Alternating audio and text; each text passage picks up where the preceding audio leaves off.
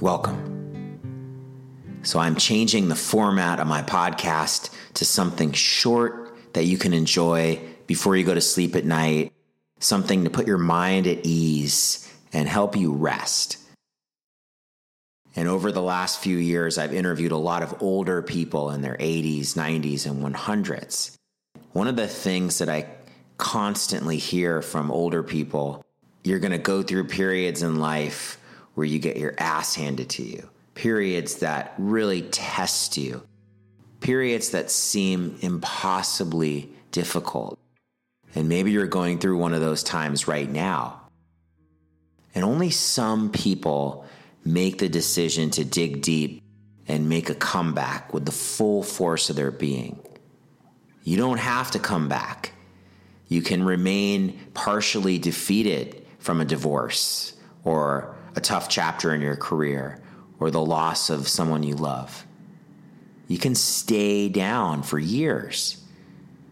Now, it's easy for me to say, but better to hear it from a survivor. So a few weeks ago, I was in New York City and I interviewed a ninety-year-old lady named Fruma. She grew up in a part of Palestine that would one day become Israel. When she was five years old, she came down with polio and she was paralyzed from her neck down. She was one of only two kids in the region who made a full recovery from polio. She went on to fight in Israel's secret defense force called the Haganah. She fought on the front lines of Israel's War of Independence in nineteen forty-eight. And Fruma was captured by the Jordanians. She was held as a P O W for five months.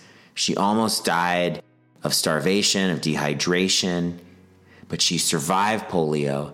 She survived fighting in a war. And now at ninety years old, she spends most of her day flat on her back because she has so much pain in her spine. And yet she still has this resilience, this fighting spirit. Remember, good days will come too. Don't give up. Don't. Capital D O N T. Don't. Hope is a powerful weapon. It's not an easy thing to say. Absolutely, I'm aware of it. I went through it. There's no wiser person than the one who is experienced, the saying goes. Hope is a powerful weapon. In any way that you might be a little down right now, slightly defeated from a bad day, a tough time, or even if you're in a really good place in your life, it's always important to renew the decision that you're going to wake up stronger, healthier, feeling more love, more hope, more strength. Flip the switch. Arm yourself with love, light, peace, hope.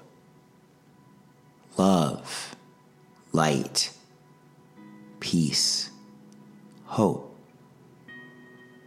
So many of us, myself included, we go through the day and we feel strong currents of worry, fear, anxiety.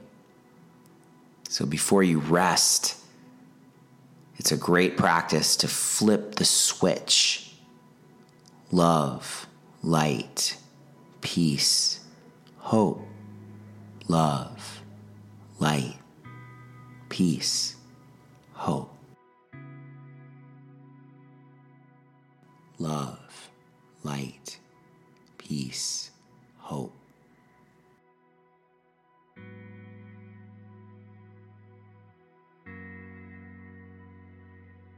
Love, light, peace, hope.